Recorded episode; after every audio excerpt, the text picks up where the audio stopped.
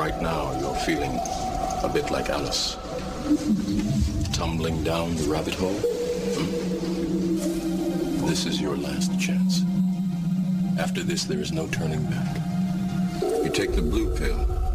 The story ends. You wake up in your bed and believe whatever you want to believe. You take the red pill. You stay in Wonderland. And I show you how deep the rabbit hole goes. Deeper Down the Rabbit Hole, now live, Tuesdays, 8 p.m. Eastern Standard Time on the Para X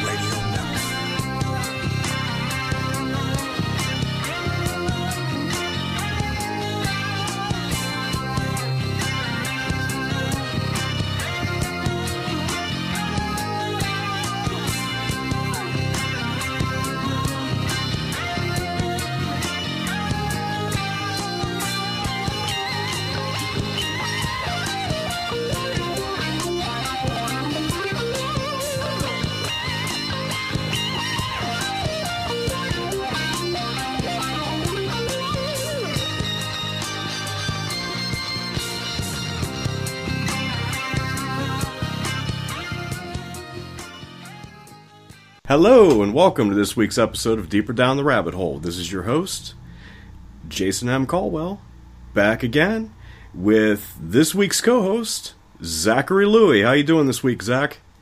I'm doing great, Jason, and I can't wait to actually introduce our actual person we're talking to today.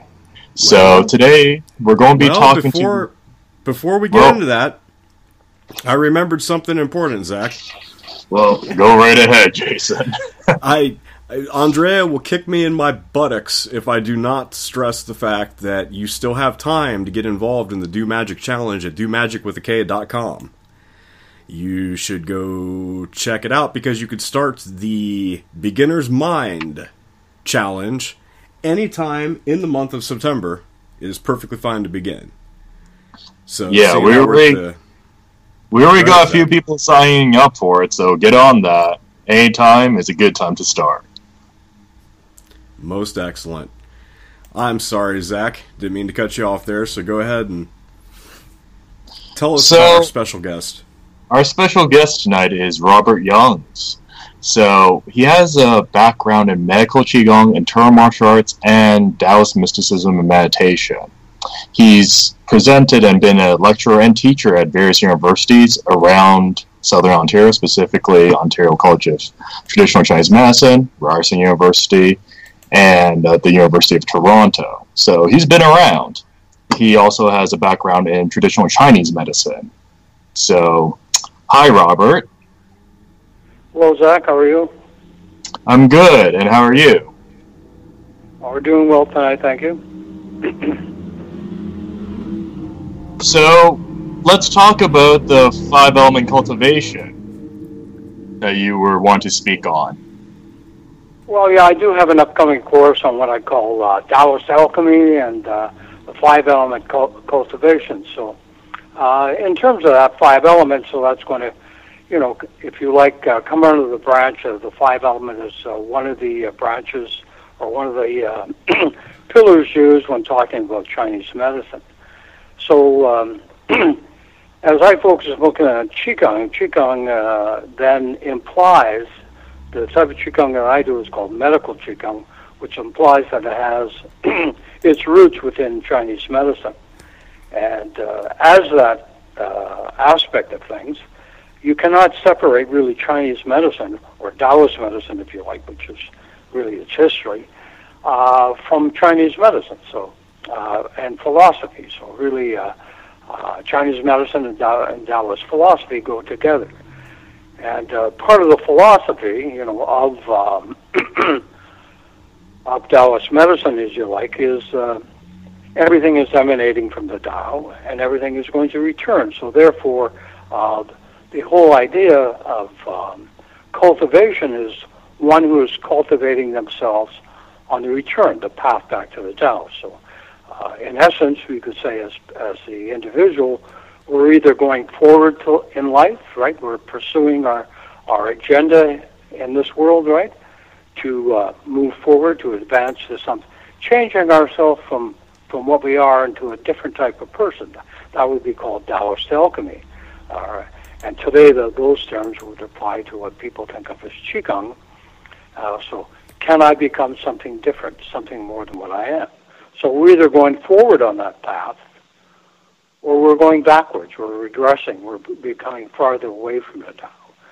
So, in that aspect, then, is that that implies to move forward a certain type of cultivation. And so, some of the principles um, within that cultivation is that within Chinese medicine, uh, great emphasis is placed on on the organ system, and in particular the yin organs, as they were what, if you like, uh, hold our qi or cultivate our qi. And uh, each of those organs then have an affiliation uh, with an element. So, uh, thus you get the term five element qigong or five element practice. Mm-hmm. That's not too long an explanation. it's all good. So, for our fan base, they may not be familiar with um, the five elements from a Chinese perspective. So, can you talk yeah. about them a bit? Yeah. So, really, what you're saying is, uh, if you really want to look at things in a very simple term, uh, this whole principle, right, of uh, of qi or energy is that uh, everything, from a Taoist perspective uh, exists as a different form of chi, uh, taking on different states, much like water takes on different states, uh, you know, from ice to, to liquid to vapor. So, as an individual, we have these three forms of chi. One was which are the physical body, which we call the, the Jing energy, right? That, that's the term. It really means our essence. You know, so it's our vitality, our hereditary uh, influences, so that constructs our physical form. And then that form has to be motivated by something. It has to move. What motivates that is, you could say, is our consciousness. We would say that's the more rarefied form of chi, or they call that shen or mind. So the mind is directing the body. It's kind of, you know, the driver. And then you have to have a vehicle. And that vehicle then is chi, or energy. So the whole term then to um, to practice Qigong or five element Qigong is how am I going to direct the body to sustain or enhance the amount of qi or energy within my within my Jing. So we then separate that. We then say that uh, each component of the body breaks down into into different aspects, different organs, just like in Western medicine. And so those five organs that have uh, primary importance are designated as an organ and as an element. So you have the heart, which is the fire element. You have the spleen, which is really the earth element. You have the lungs, which they consider the metal element. The kidneys, which they call the water element. and the liver, which they consider the wood element.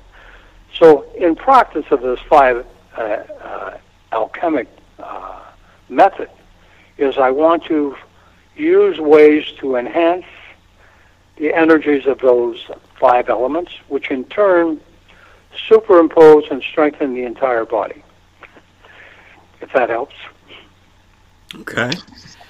So, for a lot of our listeners, they're going to be familiar with the Western five elements. So, yes, these these five elements are really you know based on uh, Taoist or Chinese philosophy, and in, right. and in essence, they're they're really inherited. They're kind of like uh, inherited from an earlier stage, which would be the Ayurvedic or Indian system. So they're not uh, they're not like the uh, compound elements in the periodic table. They're more of an element which has a certain function within us. So they they they drive our body in different means and have different effects. And I'd like you to tell the audience why the wood element and the metal element are not covered by the earth element, why they are separate. Well, each of them, right? Each of those elements are part of the whole chemistry. So, okay. you know, if you want very philosophical, right, the uh, metal elements, the lungs, really represent. Um, so it's represented as an organ function as the lungs. So would be metal as related to the lungs. We talk about the earth, that would be the, the spleen, right? And then cetera, you have the, the, the kidneys as water, the uh, liver is wood, and the heart is fire, which means Okay. each of them are each of them are going to allow us to function or drive a particular part of our anatomy and physiology on an energetic uh, level. So, in other words, Nice. you know, if you want to maintain this healthy uh, uh, coherence, each of these elements have to function at their optimum uh, potentiality. Right. So, I mean, in terms of purposes, then I understand like we're talking about medical perspectives here, but Yeah. how does this affect the psycho-emotional standard if we're talking about alchemy? Well, there is so that connection. Along with that, yeah, you could say, well, it is believed, right, as as the human being begins to uh, uh, develop in utero, in you know, uh, in the what they call ten months of uh, prenatal development, these organs are beginning to take effect, to materialize, and to add function, and that function also, right, is not just functionality. It is, you could say, emotions as well. So they ha- consider a certain type of emotions, and from the Taoist perspective, you would say the emotions that we inherit, those that come to us, you know, unbridled by our interactions into the world, our physicality, are called the virtuous emotions. So that, in other words, they're going to be positive emotions that allow our body to function to its maximum potential, and also they they function in a very positive way, a very open way that allows us to integrate ourselves. If, however, during our um, stay on this earth, if you like, to, uh, as we begin to uh, interact with the world, uh, certain emotions are triggered, which are not always of a positive nature. So, you know, we have a reaction. So they're what you call the acquired. I acquired them through particular circumstances.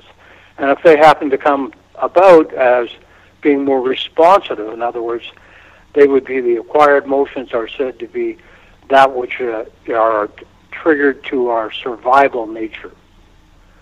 So we get a lot of what we call negative emotions because we're trying to survive. And so they have to be kept, uh, you know, in check so that we don't uh, overact on those. Because one of the factors that, that they know, uh, one, one uh, theory within Chinese medicine, Taoist philosophy, is that on a very uh, subtle level, on a vibrational level, that negative emotions will transpire into the body, causing the body's function to become more limited. And so, one way of saying that is the chi becomes more constricted. In other words, imbalanced, and if you like, that goes for uh, pathologies, for poor health. Ah. Another long way to look at it. I find this very interesting because in Western practices, we we talk about Western magic. We talk about banishing to get rid of those negative influences that come from the external world. So yeah, Well, I, I see where you're coming from. Yeah, so, so what we have, you know, so really what it is, so you could say on a, you know, from a very Taoist perspective, from their magical, you know, I'm, I'm from, or my studies is from one of the magical schools, the Sheng Sheng traditions from a couple of my teachers, uh, which they call the magic school, magical schools.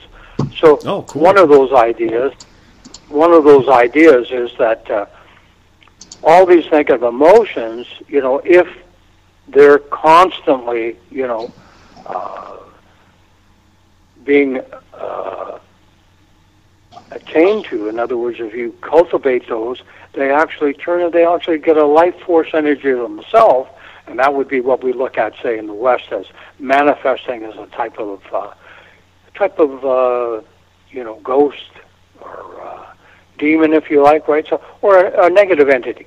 So, in other words, the more Ah. time invested into a, a negative emotion, you know, a negative circumstances, the more we're acquiring this outside because they're acquired from the outside. that means we're allowing something, right, to really take us over various ways.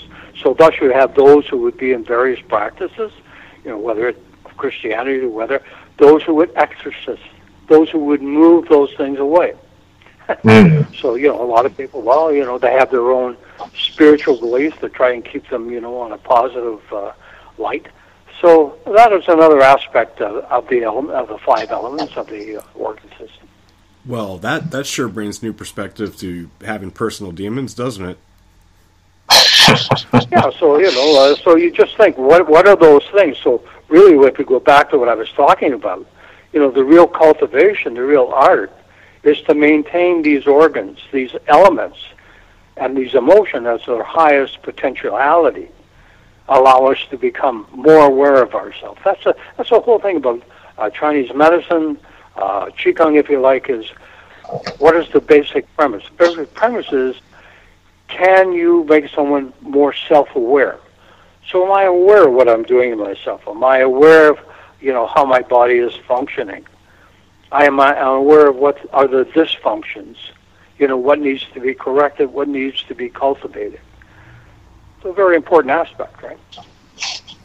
So, uh, we'll we'll put this in perspective. I'm I'm a person who loves my caffeine, loves to wreck my kidneys. What kind of imbalances am I creating by wrecking my kidneys? Well, it, you have to look at that. So, so that's a food, right? That's really a food, right? And so all Right. foods would fall in, fall into, if you like, a certain type of element. So caffeine, you might say, is a more yang. It's a more, it's more fire, right? It wakes you up. It's very yang, gets you moving. So, what would be that effect? Well, one of that effects is, is one of two things, which is what are the two most yang organs?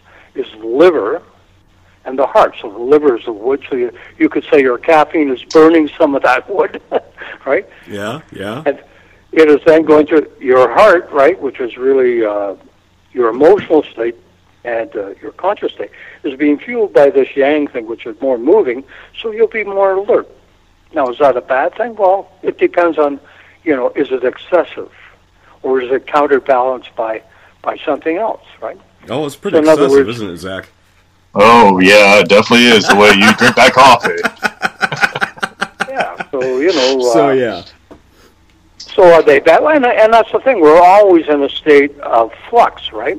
That, that's the whole thing about China. There's always the yin and yang aspect. So, uh, you know, one of my uh, Buddhist teachers used to say, well, yeah, I like to indulge in this sometimes, even though I know it may not be the most beneficial health thing for me. He says, but I don't want to be too pure. I'd have nothing to work on. so so you let, know, let's of say letting, letting yourself off the hook for some of these, right? let let's say this. Let's say you got someone like me who's imbalancing himself with a lot of caffeine, okay, and I'm sure practically you're going to Well, tell I, me, I, okay, I Jason. personally drink a lot of caffeine. It doesn't really bother me. I don't. Well, I'll just as, as as an example, you know, if, if I was looking to fix myself, you'd probably tell me, okay, you're gonna have to take some physical steps. You're gonna have to, you know, decrease your intake. Um, but once you got me to physically decrease my intake, what kind of energetic steps would would you recommend for a person like me to get his body back in balance? Okay, so so, so let's just take let's just make it very simple, right? A very simple state. So in other words, we said we said that caffeine is going to stimulate you into some kind of movement, right? That's what we do. We want to wake up in the morning or whatever, right?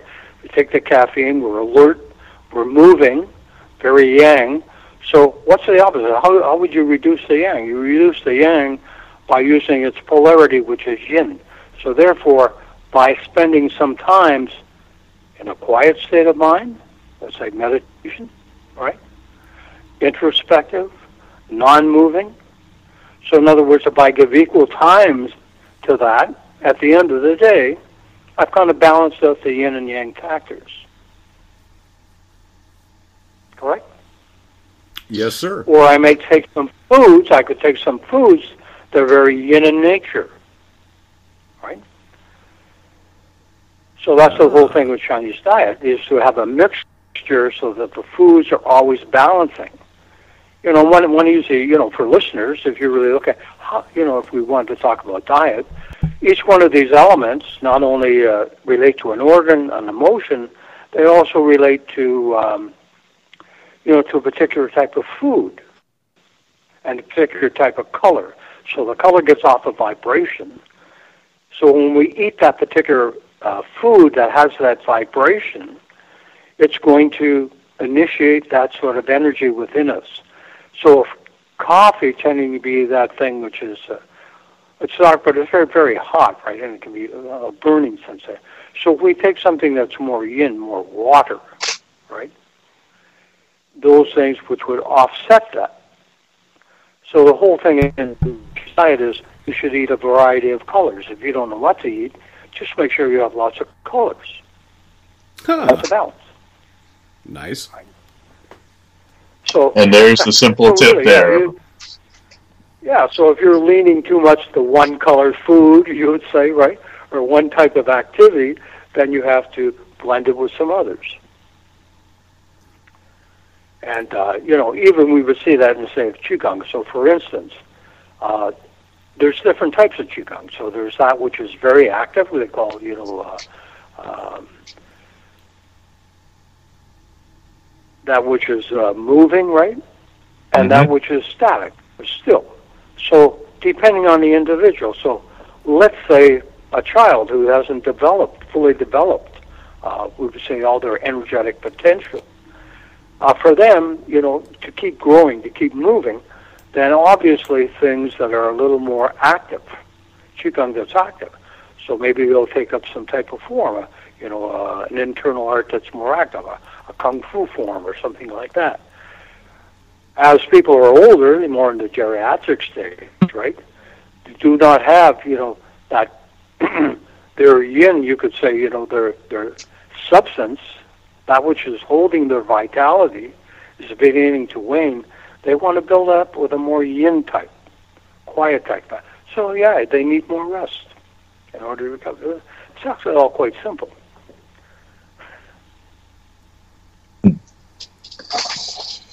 Right. I mean, you're playing opposites here just because, well, that's essentially what you need. So the awareness point then really becomes a yeah. point of understanding well, yourself. Really, yeah. Well, that is the whole thing, right? The mm-hmm. whole thing about Qigong, the whole thing about what I do, and the, the whole thing about Chinese uh, medicine as itself is the real difference, uh, I would say, between the Western concept of uh, medicine and the Eastern concept is a real practitioner of, I would say, the Oriental medicine, right, is trying to uh, advise someone, right, to give them knowledge of themselves, because it's all about, you know, it's about the, the way of the Tao, is you know, the way, the way to get there. So we're really about helping someone on their on their journey, and that's that journey through this life, because each lifetime you know, want to be very philosophical about each lifetime, we come here with a certain agenda. And we're trying to fulfill that agenda, agenda, and you know, and then we, we come across certain obstacles. So really the whole thing I would say in Qigong or Chinese medicine is how do we help or assist that person on their journey? Because we can't change their journey. That's not our point. You know, like we're not the gods that change everything. Much like say, say the Western concept, you know that. we're really, I'm going to do so. So if I do acupuncture, I'm going to move your chi so it sustains you that you can continue your journey. Or if I do qigong or you know or massage or, or any of these things. So really, you know, as, um, the understanding is that's what we're here for. And in particular, that's why qigong is very popular in China. Is all these people are understanding from the very you know, philosophical view is that they have to take part in their own journey. And therefore, you know, if I assist myself, you know, I'm able to to fulfill it. Otherwise, I'm going to have a very short journey.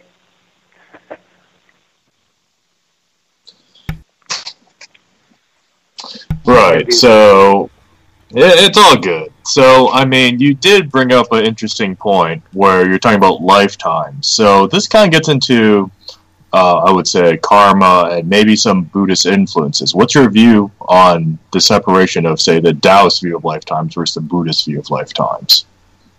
Well, especially in you know in, in Taoist history, you have to look at uh, you know, certain schools there's a, a huge blend. So you say, you know, during the Han Dynasty when Buddhism became more uh, acceptable into the Chinese um, culture, you have the blend blend of uh, Taoism and Buddhism. So much of that philosophy is intertwined. So I don't really believe that there's a great separation. Uh, and what I mean by that, I to give you uh, some example, is that um, so mostly when we think of uh, we say uh, the Buddhist thing, we say, well, there's a lot of karma, right? Mm-hmm. And uh, Taoism, yeah, the Taoism, we're really saying, well, you know, uh, it's about your path. But to give you a quick scenario, each individual, so it's really about ritual. So your mother and father are engaged in a ritual that's sending out a vibration. We call that sexual intercourse. And that begins to stream itself, if you like, into the cosmos. And this individual soul, you know, like like a string on a spider web, wakes up and says, "Oh, so what would it be like if I was born with these parents?" And it decides, "Okay, well, let me see what this life will be." So I'm going to bring it with it my agenda, and this this is from a Taoist perspective. But when I bring that agenda, when I bring, you know, my, you know, what it is I want to follow through or, or uh, conduct in life, right? I bring with it, I would say, all my cosmic karma, so personal karma, along with, I could say, my hereditary karma, right? And then, as I'm born into this particular physical world, this physicality, and I inherit, you know, some of the uh, genetics and hereditary factors from my parents, I also have their karma. So I have family karma. I have what do you call the cosmic karma, right? All of these are interwoven. So there's not a great deal of difference. Um, the only difference is how to express. So, you know, maybe the Buddhists are going to say, don't, you know, don't take on any more karma. Be careful on how you live your life not different from the Taoist perspective, which has, you know, following uh, similar examples as to how you li- live your life, you know, in a very um, uh, open and uh, loving way. Really, that, that's really Taoism. It's the same thing. So, really, what they're saying is uh, we all have a karmic effect. In Taoism, we say, well, that's our destiny. And how do I fulfill my destiny? Right? My fate. So in other words, if I if I don't clean up some of my karma, this is my fate. And if I want to change that fate, I don't want to end up as that, then I have to intercept my destiny. And going back to what I said earlier, how do you intercept destiny? I intercept destiny by living my life in accordance with the Tao, you know, understanding my union, because I was Tao is in union with everything, and by cultivating my positive virtues. Comes back to our emotions. So really, you know, what we're going to say to other people is that you know, we're going to use our positive emotions, and that has a very powerful effect. So in that way, you know, we're you know from either system, right? We're really talking about you know how can we bring you know how can we eradicate this uh, karma and move on to something a much more enlightened state. so, Robert, we had an interesting comment in our little chat forum on the network. What would you say to people using your Eastern philosophy? Um, how you brought up how the soul goes. I wonder what it would be like to be born to these parents. Yeah. Um, people that had a rough childhood, people that had a rough experience with their parents, what would you say to them using your philosophy? Well, I would say, right, in other words, maybe I have some unfinished business, right, from a past life. And so, really, what I'm going to do is I'm going to put myself in a situation in which those factors, right, those difficulties are going to arrive. And now it's going to be, am I going to follow through in the same way? Or really, am I going to learn from those? And they could be painful memories I don't doubt that. But that's the way in which you recover, you know, I would say the virtuous aspects of your soul. So, in other words, did they make you a stronger person? Did they give you greater under self awareness? And can I let go of those things because that means that there has to be a certain type of forgiveness, which can be extremely difficult. Because you say, well, why would I be born into this? Why would I do that? You're doing that because you knew, right, on the outset, that I'm going to face the same challenges. This, this is the program that I want to run when I come here so that I can overcome that because I'm still carrying that with me. And that's why often you'll see in a lifetime, many things keep coming up again and again, the same type of things. People may have a difficult childhood, and they have a difficult relationship. They might be with their siblings, they might be with the, you know, their partners, might be in business, might be in the world. So in other words, these things keep coming up, and that is our opportunity. You know, how will we become more aware how will we uh, transcend these difficult in order to make ourselves, again, as I said, can you become a different type of person? Can you overcome these tragedies and traumas to become a stronger, more enlightened individual? So then, you know, when we're talking about things such as overcoming and going back to the five element cultivation, say someone has bad relationships, what would they view and how could they work on themselves from a five element cultivation standard then to well, improve I those things? Say, you know, from this, you know, what so so for instance, what happens is uh, how each of us has a particular predominant element, you might say, right? And that would be based on our cosmology. So, in other words, that would be the Chinese calendar. You know, when was I born? Was I born as a wood element? you know, a fire element and my animal characteristics. And then I'm going to be born with parents that also are going to have a certain element, right, depending on when they were born. So there may be in our life, you know, some very strong elements more predominant than the other. And what is going to be my reaction to that? You know, uh, what if I'm born into, let's say, um, a wood element? A wood element is burning, right? It's about growth and moving. But let's say, right, in that growth and moving, um, also, you know, the negative response to that, you know, if things aren't growing in the right way, is frustration and anger. So am I now in a situation where there's a lot of frustration, anger on my part, the parents, my siblings, whatever, and how do I extract the virtue from that? How, how do I overcome that? I overcome that by cultivating, right? that which allows me to have more compassion. That would be the Buddha. More compassion, more understanding.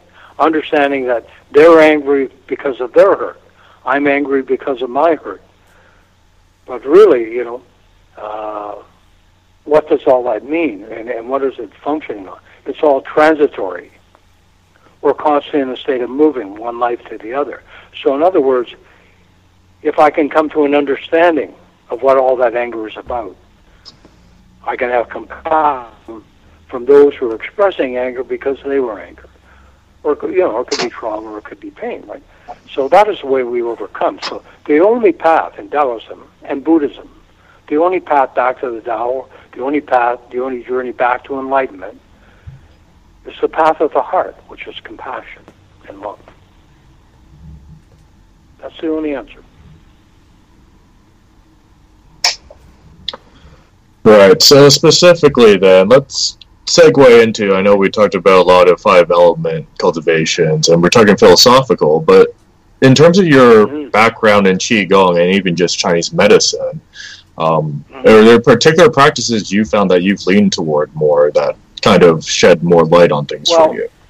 Just because of you know what I was first introduced to in terms of uh, what I call qigong uh, cultivation or or uh, you know, it's really qigong just means energy cultivation, right? So I'm cultivating the energy of these organs. So I tend to not come, let's say, from a, a family tradition or a martial art tradition, although that w- that is how many of these forms of qigong came about, you know, from different uh, martial applications, uh, from you know mimicking the way things were in nature, animal forms. So, so I tend to uh, go by what I learned, which was, uh, you know, um, something called the Taoist five yin organs, which is what I teach in the school, and what I'm teaching is the five element. And that really is uh, taking each of the five organs related to these ele- elements and doing a particular form or type of qigong that cultivates that energy. So it's very specific. So I use five basic yin organ exercises to strengthen the yin, which is really the essence of who you are. And those are very generic, so they're not uh, they're not coming from any particular lineage. Uh, these are things that just came from the Taoist traditions. Right. And then, how, how, if you're going to take it further into, say, a mystical path or mysticism, how does this set the foundation for that? Then? Okay. So when someone's practicing qigong, right? Mm-hmm. There's three kind of elements that are involved. One, of course, you have your physicality, you have your body, right? And you have your awareness, your mind, your consciousness, right? So we call that the, the shen, right? Or the spirit. We have the body, which we call the essence or jing. And then we have this moving force, which is the chi. And chi often is uh, related to breath because we kind of breathe in. If we didn't breathe in the oxygen, right, we'd die. so, so the breath, as we become aware of it and where it moves in the body, right, gives Mhm. us what's called mind-body awareness. So therefore, these exercises, part of that would be very instrumental in where you focus your breath, and then how you're going to move that energy, that chi, from the breath out towards the extremity. You know, the, the old term for qigong was uh, Dao Yin, and Dao Yin really meant, you know, moving the energy from the in, internal, from the interior, to the exterior. So through the limbs. So that's really what we're about. Is we're doing an exercise that focuses on on the breath, breathing the chi into a particular area, and feeling it move throughout the body's channels, if you like, or meridians or points to the extremity, both absorbing from from the exterior, right, from from the earth, and also cultivating them, or if you like, moving them within the body. So that became the premise for many of the uh, forms, is that uh, focusing on how you would breathe and how you would move the body with very close attention. And much of that, much of that uh, uh, success really calls upon the mind's attention. So the more your attention is focused, the greater the effect. And to focus that intention then comes with your visualize, so internal visualizations, internal imagination. You know, can I see? Can I? Do I visualize within my mind what I'm doing? So that's a strong part of, uh, and actually that's uh, that comes from some of the mystery schools, the Shang tradition, was that one could cultivate themselves through the arts of visualization and imagination into different forms, whether that be meditation or whether that be qigong, um, or for that matter, uh, manual manipulations. Right. Okay, what, what was that last one? Well, you know, it's it's really, um, you know, what makes it effective. You know, what makes the treatment? How do these exercises benefit you? They benefit you because you become aware. So one of the first things I teach some of my patients, right, come to me for acupuncture qigong or whatever it says, you know, can you focus on where you're breathing from? You know, where where is your breath? Because your breath is your chi. In other words, if my breath is very superficial, right, I'm not really enhancing. I'm not stimulating the flow of chi. I'm not stimulating the flow of circulation. I'm not moving. So it's all about you know you have a physical body, but it has to move. So that's the yin and yang aspects. It has Nice. to move, but it has to move without exhaustion. So to move without exhaustion means I'm moving in a way that cultivates more energy rather than expends more energy. But uh, I guess what I was trying to figure out was I, I thought the last thing you said was mana manipulations. Maybe I misunderstood. No, no, I would say uh, um, what you're It was, uh, what, what, what manipulate. Well, well, you can call that that, right? So it's really energy, right? So you know, how do I ma- manipulate? Because this energetic fields exist uh, all around us as well as within us. Okay. And and you know the real art of uh, qigong, if you like, right? The same as meditation, is really you becoming a channeler. Can I channel, you know, what is externally, internally, and therefore, in a way, I'm communicating. So a lot of uh, Taoist uh, practitioners were both on what they call, uh, based on what they call rites and rituals. In other words, I focused on a certain aspect. I called upon certain elements that existed in nature, right, to absorb them within myself. Because again, that's five element cultivation. Can be internally or externally. Okay. Right. So, so really, yeah, you can say you're you're cultivating the energy which exists universally, as well as internally. Well, and, and I find the the whole art fascinating because it is physical because you're up and you're moving, but you're also incorporating the mind very heavily.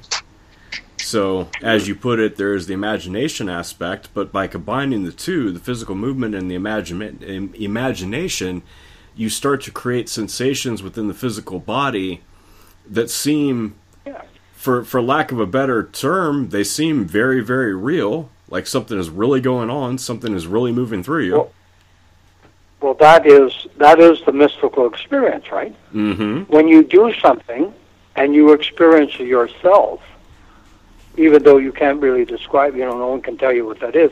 That actually is what that is the mystery school. The mystery is when you, as an individual, experience the effect for yourself.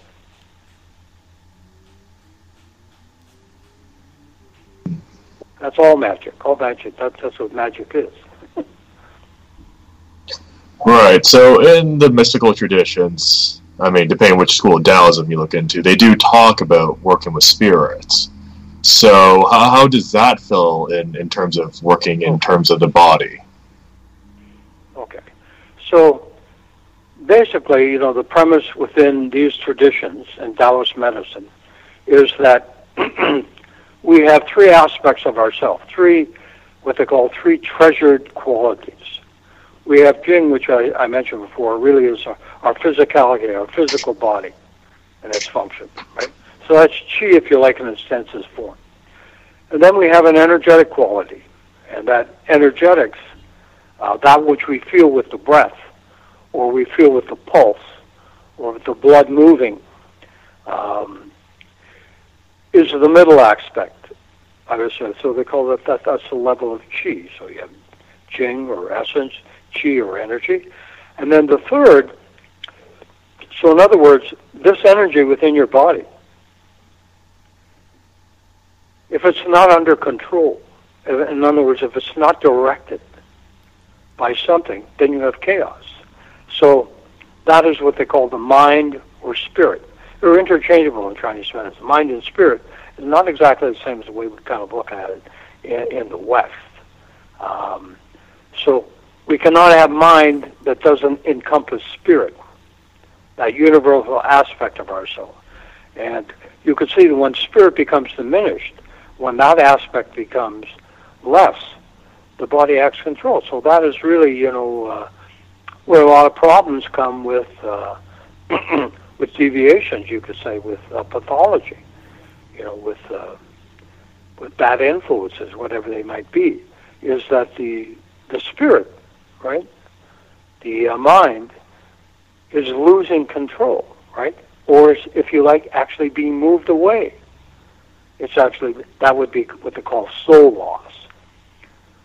So another aspect of, of our mind and spirit is that it's an individual soul, and if it's not cultivated, if it's harmed, drugs, traumas, you know, loss, these things, it can float away. It it it doesn't completely detach, but it becomes, and then you have someone right there to say, well, yeah, I'm talking, but it doesn't look like they're all there. Well, no, they're not, because due to whatever particular pathology has uh, taken place, uh, it, that shen, that spirit, that consciousness or soul, has been to some extent uh, removed or moved out. Right? He says, you know, here, you know, uh, pack your bags and leave the house. you're, you're not welcome. That, that's what's going on. So a lot of uh, a lot of Taoist philosophy had with it's really about cultivating the Shen, the spirit, the soul within the body. Very important. It's a difference between some of the practices uh, where you see some difficulties. I, I get patients who have have uh, done some, uh, you know, advanced Kundalini programs uh, or exercises, and then uh, they're non-functional anymore because they were not rooted, they were not within the body. So Taoism, right, is very much about housing the spirit, and if you like, communicating not only with my own spirit, but allows me to communicate, which is why people meditate. When you sit, what do you think you're doing? You're sitting there to become a channeler. So I can bring in those energies, so I can communicate, right, with that which is other than just here. So that's what I talk about in terms of awareness. We're really increasing awareness on many different levels. You know, not just personal awareness, but awareness of nature, awareness of all the things that are around us. Too much? no, not at all. I mean, Jason, you got any questions? Because I mean, for me, I'm coming from more of a Taoist trance medicine background, so I, I could keep extrapolating questions really from my perspective, but you having no background in that, where's your take on things so far? Well, I'd like you to tell the audience you know, obviously you're you're a Caucasian male. I mean, what was your journey? What got you involved in these Eastern practices? Well, you know, it's kind of like I was saying, maybe it's a karmic effect because you know, not only am I a practitioner, but uh, uh, of these things, but my wife is also um, uh, a very highly advanced mystic and channeler. So, and uh, we kind of met on a blind date. So maybe that's predetermined de- destiny. And um, I, uh, I was aware of the fact that uh, I just knew at a young age, so as a teenager, um, although I come from a very dysfunctional family, I might mention that, so I've had my own journey. Um, but as a young teenager, you know, I, I knew that, uh, you know, my, I'd see somebody that I knew with a headache or whatever, and I knew I could get rid of it. And then over the years, you know, as, as a teenager, I started reading a lot of books on uh, mysticism, not necessarily uh, uh, Taoist mysticism, but, um, you know, uh, kind of the occult arts and stuff like that. And I became very, sure. very, very interested. And then, of course, you know, as I I became married and uh, had to function, you know, I, I had to get away from that. But at a certain point, you know, when my my son was uh, older and into uh, university, I started to uh, you know reintroduce myself to those things and to become interested. And um, I was reading some books, uh, you know, a particular author that I liked, and they said, well, you know, when you're ready, a teacher will appear. And um, somehow or another, I got a hold of a Vitality magazine, and I met someone, uh, or I, I saw an ad for someone teaching meditation you know, which is, I said, okay, well, maybe I should learn formally. And then as it would have that, that particular aspect to it, that, that particular person uh, taught uh, Buddhist meditation, but, uh, and he was Oriental uh, by birth, although very uh, Western um, educated. But he had been uh, he'd been instructed in many uh, internal arts, and so once I started one, then I, you know, I, I well, what else have you got? And then he was uh, uh, very influential in uh, allowing me the opportunity to uh, learn uh, a great deal of things from him, including uh, most of what uh, I could attribute myself to today. Uh, all those foundations were set during that time I spent with him. And then, um, you know, as it would have it, uh, I mentioned uh, I met my, my my wife on a blind date. She happened to be from uh, from Guyana, British Guiana. When I found uh, this particular teacher, strangely enough, he was from British Guiana. And then I decided, well, I'll, I'll start to look into the uh, health field, and maybe I'll do acupuncture because it's in line with that. And I met uh, another person who introduced me to uh, acupuncture training, and they were also from uh, Guyana. So I would have to say, in my particular uh, case, there might have been a lot of uh, external forces guiding me in the right direction. So I can't take credit that I, you know, consciously, Right. you know, All of a sudden, this, uh, there's all this synchronicity. be, uh, yeah, there seemed to be all these things that were working um, to draw me towards that. So maybe you know that's just pa- part of my karma. I don't know. They were all good anyway, so that's all I know.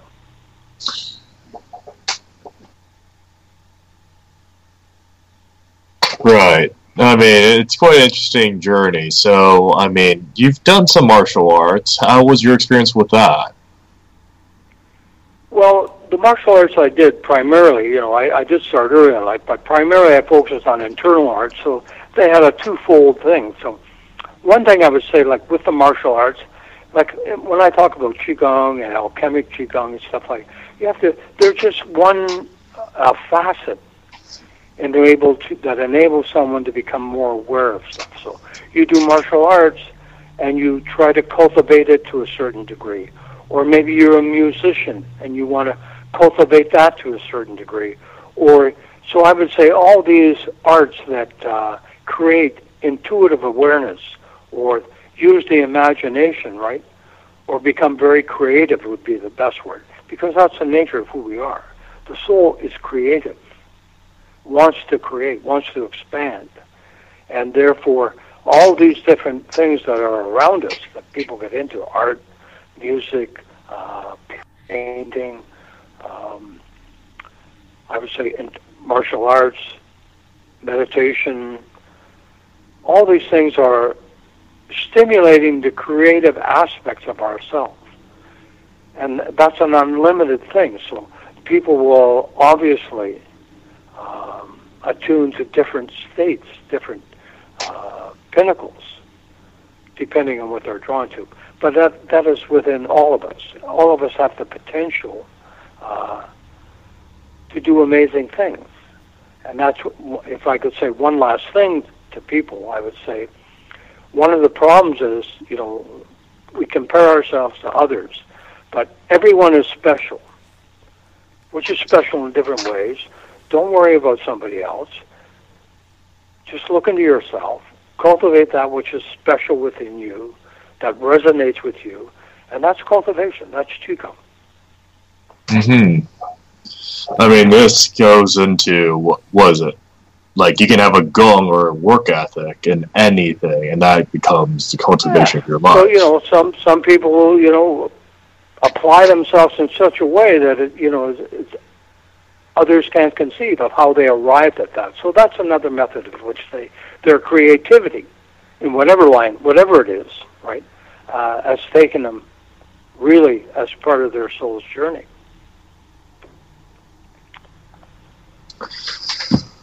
All very simple, right? Just uh, follow your heart, and, and that's all you need to do. Well, there you go, everyone. There's your takeaway for the evening on the show.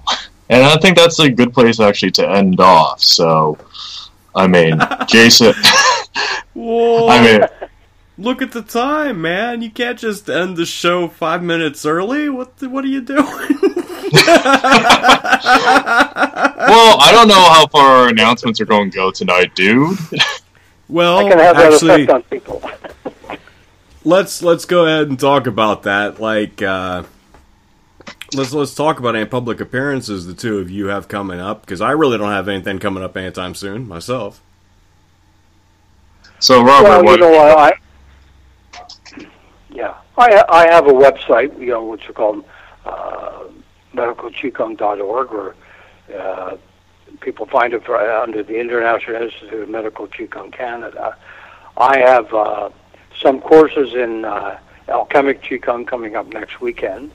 Um, in October, I'm going to do a course on uh, Taoist mysticism, to teach people how to uh, communicate externally with all the you know different aspects around them. So with nature, with rocks, with with crystals, things like that. And then um, in um, in October, I start my introductory course to medical qigong for those who want to be a practitioner of uh, medical qigong, who want to be a, a qigong therapist. So my schedule is um, yeah fairly uh, full for the next few weeks. Right. Go on. And No, all go- those dates and things are, are available on my website. Awesome. So, you know, we we have a few extra minutes. I just wanted to say Yeah. it's interesting the combination of you saying that your wife was a spirit medium. Um, what what's your take on the spirit world? Do you believe that we're dealing with external spirits, or are we dealing with manifestations of energy? Well, there could be both. So sometimes, right? Good answer. Uh, some people come to me and say, "Well, you know, uh, I feel like I'm being, uh, you know, uh, dictated to by, you know, something external." So I would say, in some cases, like we talk about the elements and the emotions, I'd say people are sometimes possessed by themselves. But in my particular case, right, which you know, from my own view, is uh, often, you know, even even in a lecture or courses, you know, much of the information I receive is channeled, and it just happens that I'm lucky enough to have someone who is a channeler. So I may sit down and decide to, to do a course, and uh, thinking about the content, and my wife will come down and say, "Well, I've I've received this me- this information," and quite often gives me the whole layout for my course. Uh, so, from my point of view, we're constantly communicating on the many different levels, and spirit exists on many different forms, both, you know, uh, that which is beneficial and that which isn't. So uh, it is important that a person cultivates himself in the right manner and uh, become aware, you know, of what it, what the possibilities are. And uh, most of Taoist uh, traditions were based on uh, almost all the uh, Taoist texts were written by those who received the information through channeling, through from spirit, if you like. Although Nice. Well, I like that answer because that's something we could debate for an entire hour right there. the nuances of the spirit world. Oh yeah. I mean, that that's debatable for hours easily. Well, with that, I am going to let the Illuminus take us on out because we're coming up on our final minute, folks. Thanks a lot Yep. for joining us. Uh, go ahead and stick on the line. I'd like to touch base with you guys after we uh, head on out. Everybody have a great week. I will see you next week with Shaman Jim.